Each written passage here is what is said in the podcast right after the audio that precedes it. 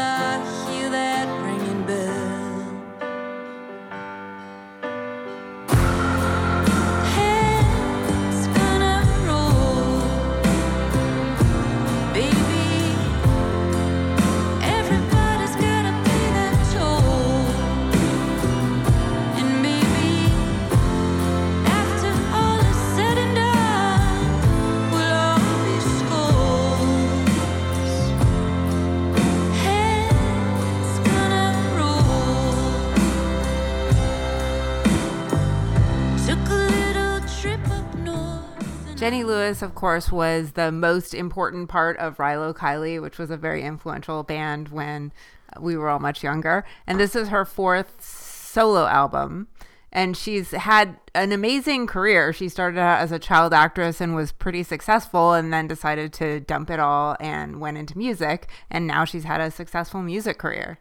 Yeah, and then meanwhile, I came in not really having been into Rilo Kiley, and this is the first of her albums I've really sat down and tried to listen to thoroughly and repeatedly and dive in. And I now feel some compulsion to go back because you can hear she has a a lovely voice and b uh, I think just a gift for melody and narrative that is just so inviting here and I think it's a great way to start the album telling a story without with just enough details to you know I think we didn't hear it there but she talks about a, a narcoleptic poet that she drove took went on a road trip and uh, different types of romantic but also kind of creepy stuff that's gone on. And I, I don't know the details and how much of it is really happened to her and how much of it is invented but it's it really paints a portrait of someone who is has a, a self-awareness and a sense of humor that is as inviting and I want to listen to the rest of the album for sure. Yeah, her lyrics have always been wise beyond their years and with a specificity that makes them really appealing. Like she's a great storyteller.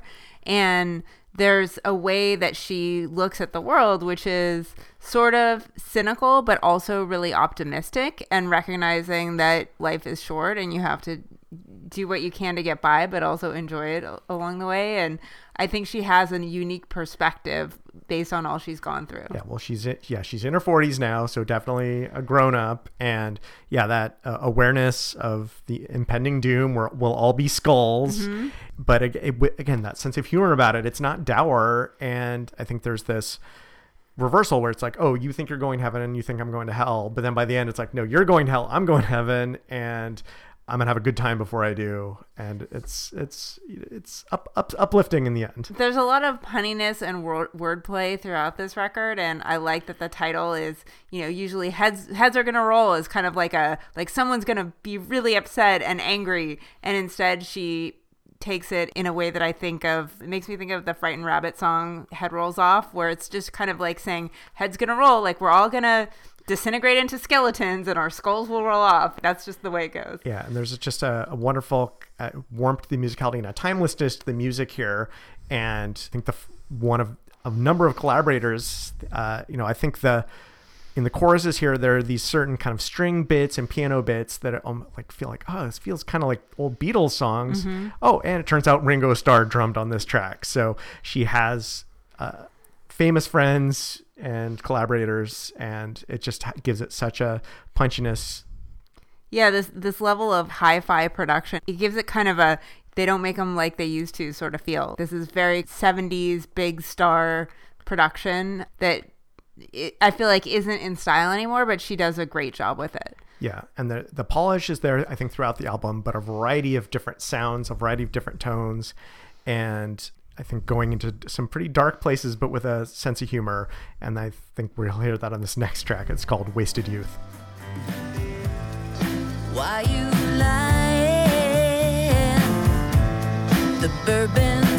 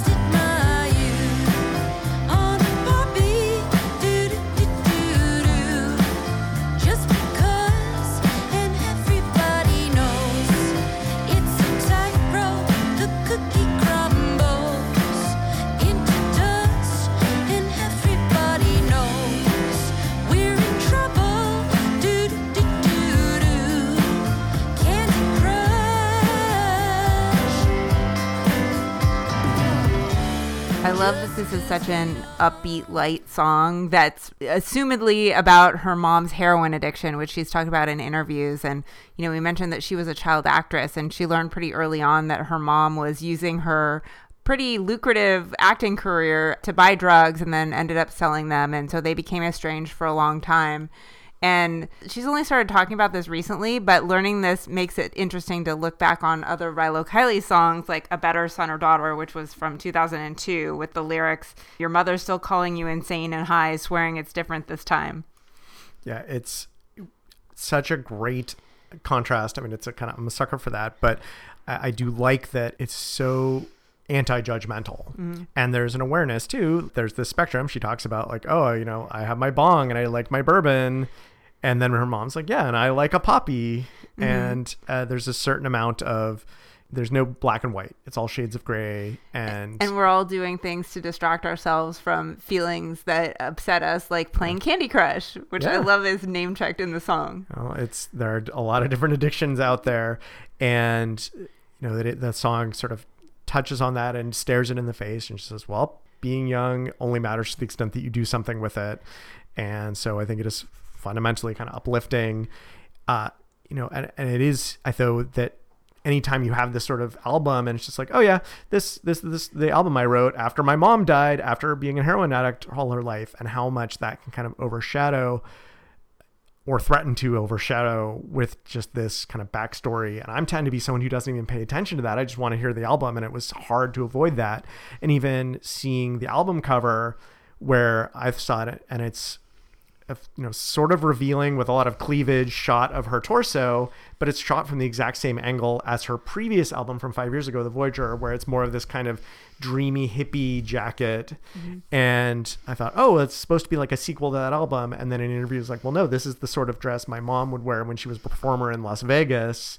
And oh, she also had a mole between her breasts. Yeah, her And- parents were lounge singers. yeah it's this amazing her backstory is amazing and and again that's the danger it's like how is this crazy life how can you just focus on the music except then i just listen to it and it's this fantastic song and uh, The, Fo- the on- instrument the instrumentation is so rich too. Like I couldn't even really pick out all of the instruments. You looked at the credits, but I wasn't even sure what was all included in there. There was like some kind of a, almost sounded like a harpsichord, and I don't know if it was a synth or not. yeah and just And these strings. these lush string sections sometimes plucked sometimes bowed and always beautiful and she's not afraid of even like that little cheesy moment where she's like oh no and all the instruments sort of drop out Yeah. and it's everything's kind of in unison it's it's silly but it again it brings that lightness in and that sense of humor to take away from like yeah my mom's dying of heroin addiction here uh, And also like the talk about the lightness. I like how she mixes the kind of retro sound with the these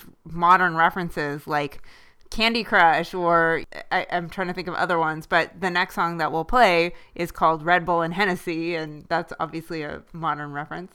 So we'll play that now. What's the matter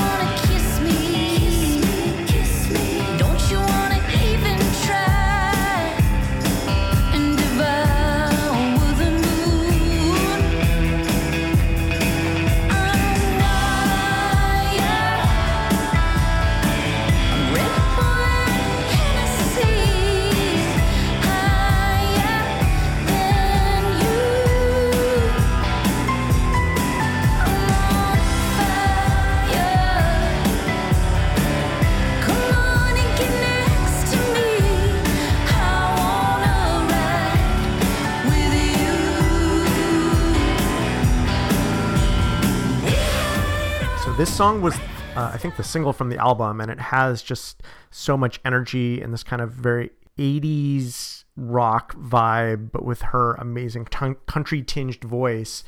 And it has that sort of superficially, woo, let's party. And then with that undertone of kind of desperation to it. I'm partying. I, I if I just party hard enough, maybe you'll love me. Let's just if we can just kind of force ourselves to be there, but yet with the sense of like, no, we're, we can't go back, no matter how much you just get both drunk and wired up on Red Bull, and that just sounds like such a gross drink. And there's that great, really reverby guitar with that very low tone, and it makes me think of the Neko Case guitars on some of her earlier records that are just that warm, warm, warm really warm, round sound. You know, it has an amazing sound, although this is I talked about all the different backstory and mm-hmm. subtext, and so I think this is one of the tracks where not only does Ringo Starr come back to play some drums, but also Ryan Adams is both a producer and I think played guitar on this song, and there's a really extended guitar solo at the end, which sounds great, but now it's super problematic, and mm-hmm. it sucks for Jenny Lewis that she is forced to answer questions about this when she just wants to talk about the music. Yeah, and she said that he was in the studio for like the first five days and then disappeared and wasn't answering calls or texts, and she just finished the album herself. And she has kind of disavowed her re- relationship with him, but she's like, "Well, I can't erase the past. He participated in the making of this album." Yeah. So again, subtext is very and backstory, but then if you just listen to the music, it's really good music, and you can appreciate the talent that went into it. And it says something about her that she collaborated with Beck, did a lot of the production.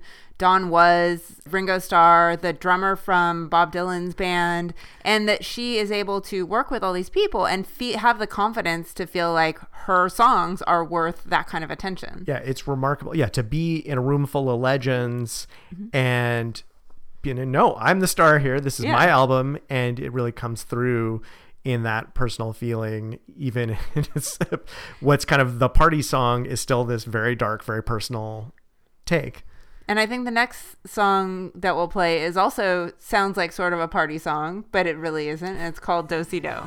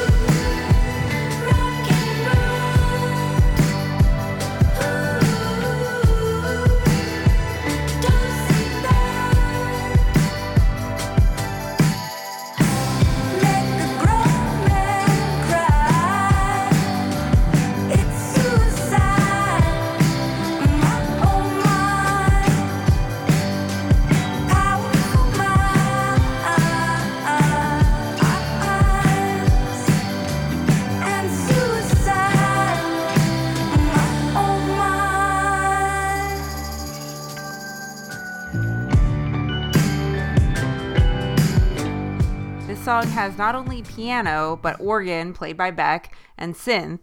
And I, looking at the credits, I noticed that the guitarist is, J- is Jason Faulkner, who is a member of Jellyfish, one of my favorite albums of the 1990s that's totally underrated called Belly Button. Um, that was a great album. Anyway, Well, and yeah, I'm glad she's going to not just the people you know as legends, but the people who maybe need to be better recognized. oh no, I mean, I think he's well known as a guitarist, but that particular band was not well recognized.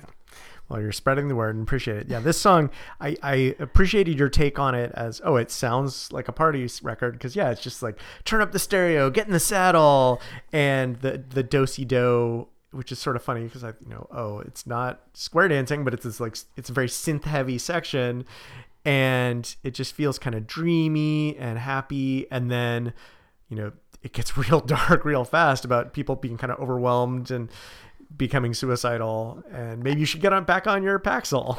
But I think it's ultimately about just the dance of life. And, you know, that's a bit of a cliche, but I think she does it well here. It's a good time to mention that her voice is so interesting to me. It's kind of a weird voice, and she pushes it a lot to the point where it's like not quite perfect, but it's very, it has great character. Yeah, and it's I think she pushes it in different directions. So it has kind of this country rock vibe in some and then this very dreamy quality here and this being a little more philosophical about how do you this dance of life and do you go through it just crank up your stereo or do you I mean you do that yes but also make sure you keep on things and Yeah, and I, I do love hand. that that line. Crank up, turn up the stereo till everything rattles. Yeah, but one thing I really find so charming about this musically is that they have these verses that just sort of fade into that do do dreamy pre-chorus without you even really noticing. You kind of just and that kind of wash, and that there's this verse that barely even gets started and then immediately goes back in the dreamy, which has just the great lyrics of "You ain't no pharaoh, flow, get back on your Paxil, yo." That's just like yeah, you just get take care of stuff, and that sense of yeah. You, that balancing of the the party, the rock and sex, drugs, and rock and roll with being an adult who has to take care of stuff and seeing the darkness out there. It's beautiful but weird and wonderful. So the next song we'll play, I think it gets into some of the other narrative thread of the album. It's called Dogwood.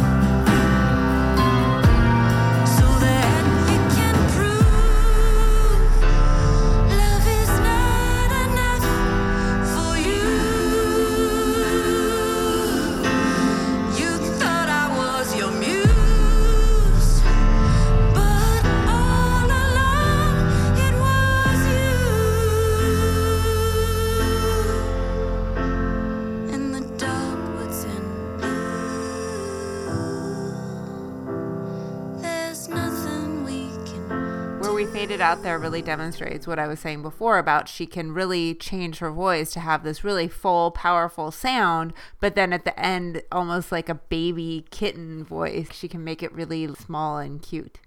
Yeah, except then when she in this song when she gets cute and then she's like, "There's nothing we can do but screw and booze and amphetamines," and it's mm-hmm. just really dark and leads into the other. You know, I talked about how much backstory there was. It's not just her mom dying; it's also the breakup of a long-term relationship with Jonathan Rice. And I read at least a profile which seemed strongly suggest this is very closely based on sort of the end days of trying to make it work and getting together in a house to like, oh, if we just rekindle our romance, and it just kind of goes off the rails instead. By the way, the whole time when I tried to look up Jonathan Rice's music and I was like, I don't recognize this song. And I realized the whole time I thought he was damien Rice, who is a different singer songwriter. all different. Yeah. And it is hard to imagine something as devastating though as you you thought I was your muse, but all along it was you. That's such a great It's line. just twisting the knife and yet also saying goodbye. And we weren't right together. And again, this is a, a mature woman with intense emotions, but she's able to channel them in mostly mostly productive ways. Yeah, and there's another line that's something like, you know, I knew that someday you'd push me away to prove that love was not enough for you. And it's just so insightful and it's the kind of thing that you only think about if you have had a lot of life experience. Yeah. It is tough though because yeah, we're thinking about all this backstory and what was her relationship like and yet just musically this is so impressive to me because it is a kind of standard verse, pre-chorus, chorus kind of structure, except then musically the emphasis is totally out of whack where coming into the second verse it gets more loud from the chorus and then we come in on a pre-chorus which is super quiet and then it builds up again and then we hear that section where with the you know you thought I was your muse and the drums just get blasted out and I almost just imagine this fury that becomes too much for the recording equipment to contain and it's beautiful and a little scary it's Yeah. kind of great Yeah, great musicianship here, and this is Don, Don was on bass, and this does have Ryan Adams on the guitar, and there's a is this the one that has Mellotron in it? yeah. Well, yeah, it has almost like it gets kind of this like lounge singery almost with when it's all quiet and uh, you think back to her mom performing in Vegas. and she's playing the piano. Uh, yeah, and then so yeah, you, so you just imagine her solo on stage for those sections, and then this other bit where they're backing vocals and the mellotron, and almost has kind of this gospel vibe where like I believe, I believe, Mm-hmm. Yeah. and it's that With, I, I assume, and she's doing her own backing yeah, vocals too. but it's a real roller coaster, Yeah. just musically and emotionally. yeah, it's the drama and stagecraft. It almost feels like this could be the soundtrack to a musical. Is really great. Yeah. And we take another musical left turn and continue to explore some dark, dark stuff in the next track. It's called Little White Dove. Was it a dream? In the valley below. A mother and child emergency. Behind a yellow curtain on the second floor. All the guardian angels at the door with the long white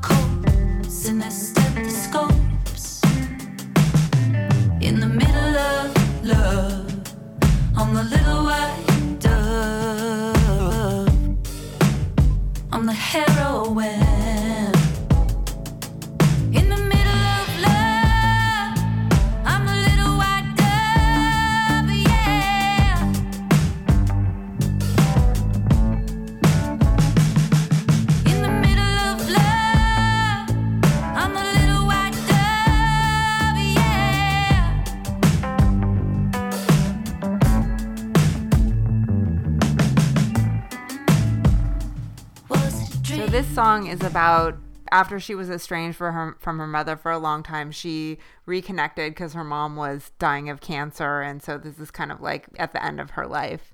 And it's it's I like the fact that she could have made it kind of a morose song, but she made it very funky and upbeat, and that just makes it so much more appealing. Yeah, that she finds a way not to wallow, that this is so sorrowful and she doesn't shy away from it. You know, this like, I'm the heroine, she says to her mom, who is dying of liver cancer after abusing her brother. Yeah, her I love the we talked about the word wordplay and like the double meaning of heroin in the chorus is great. Yeah. And that she was there for her mom in so many ways. Uh, and the vivid story, like just she, she paints a portrait and it's just like the guardian angels in their long coats and stethoscopes, and that they aren't, there's no hope for her mom, but the doctors are there to they're there to witness as she moves on. And it's really it's sad and vivid and kind of funny and not self-indulgent and that it's the real sense of someone moving past tragedy and growing from the tragedy. And i think she's in interviews talked about yeah that like writing this song was part of how she got through it herself. Like i'm going through this really tough time but i'm imagining this funky bass line and like mm-hmm. finding inspiration and, and that creating art is that is therapy for her Yeah. And if there were any way to describe an overarching theme of this record, it's having complicated feelings. And all these songs are about the messiness of life and how things often aren't cut and dry. And the lyrics are often communicating something that feels different from the tone or the melody or the instrumentation and i like that. It's a disconnect but also it's connected in a great way of saying like yeah we're all a bundle of all these different things all the time. Yeah she yeah there's this love and loss. It's a mom dying album and a breakup album but i think she's also said it's a breakup album and a rebound album because there's a lot of stuff about like i'm still enjoying life. I'm still getting out there and partying maybe more than someone who's 43 should but you you know you have to get through your life and find happiness and uh, you know I think one of the lines we didn't play in another song, songs, maybe a little hooking up is good for the soul. That like that notion of wisdom, but also embracing your baser nature is another way to find that. And just the high and the low, and the sweetness and the darkness all have to exist together. And the, you know, contradictions are what make us human. Yeah. And so uh, we're coming into the end of the album, and so just as we ha- she says goodbye to her mother, and then she, the next song, and in fact the title track, which we'll play to go out, is where it's the penultimate track. And it is the penultimate track. It's very exciting, but it's where she's finally getting past the darkness and the struggle and really just saying, okay, I'm saying goodbye to you. You have some groupie that you decided you wanted to hook up with, and okay, like you find your happiness and I'll find my happiness. And I think the title of the record, as well as the title of the song, highlights the nature of how she communicates as an artist on the line. It's like you're putting yourself out there, and even if that person is not, even if the relationship's not working, you're still being clear about your emotions and being open and not just closing yourself off and running away. And I think that might be kind of like the secondary point that she's communicating with this album. Yeah, and she's very much, you know, I think that the what returns to kind of as a, refrain, and I, I think maybe is for the entire album is like listen to my heart beating. Mm-hmm. Just like I am, I'm human. I have feelings, and whether you're talking to a parent or a lover or your audience or the world, and her openness and honesty is just so refreshing and all told with just this sweet, rich, interesting voice. And yeah, I, I, I was a little skeptical when this album came out. like, am I going to want to listen to it a bunch of times? And I was glad I did because it, yeah, there's there's mo- there was more here than I expected, and I think it's well worth uh, diving in. So we'll go out with that penultimate track called On the Line, and we've been discussing Jenny Lewis's record of the same name. You've been listening to For the Record. Thanks for listening is to be. Bobby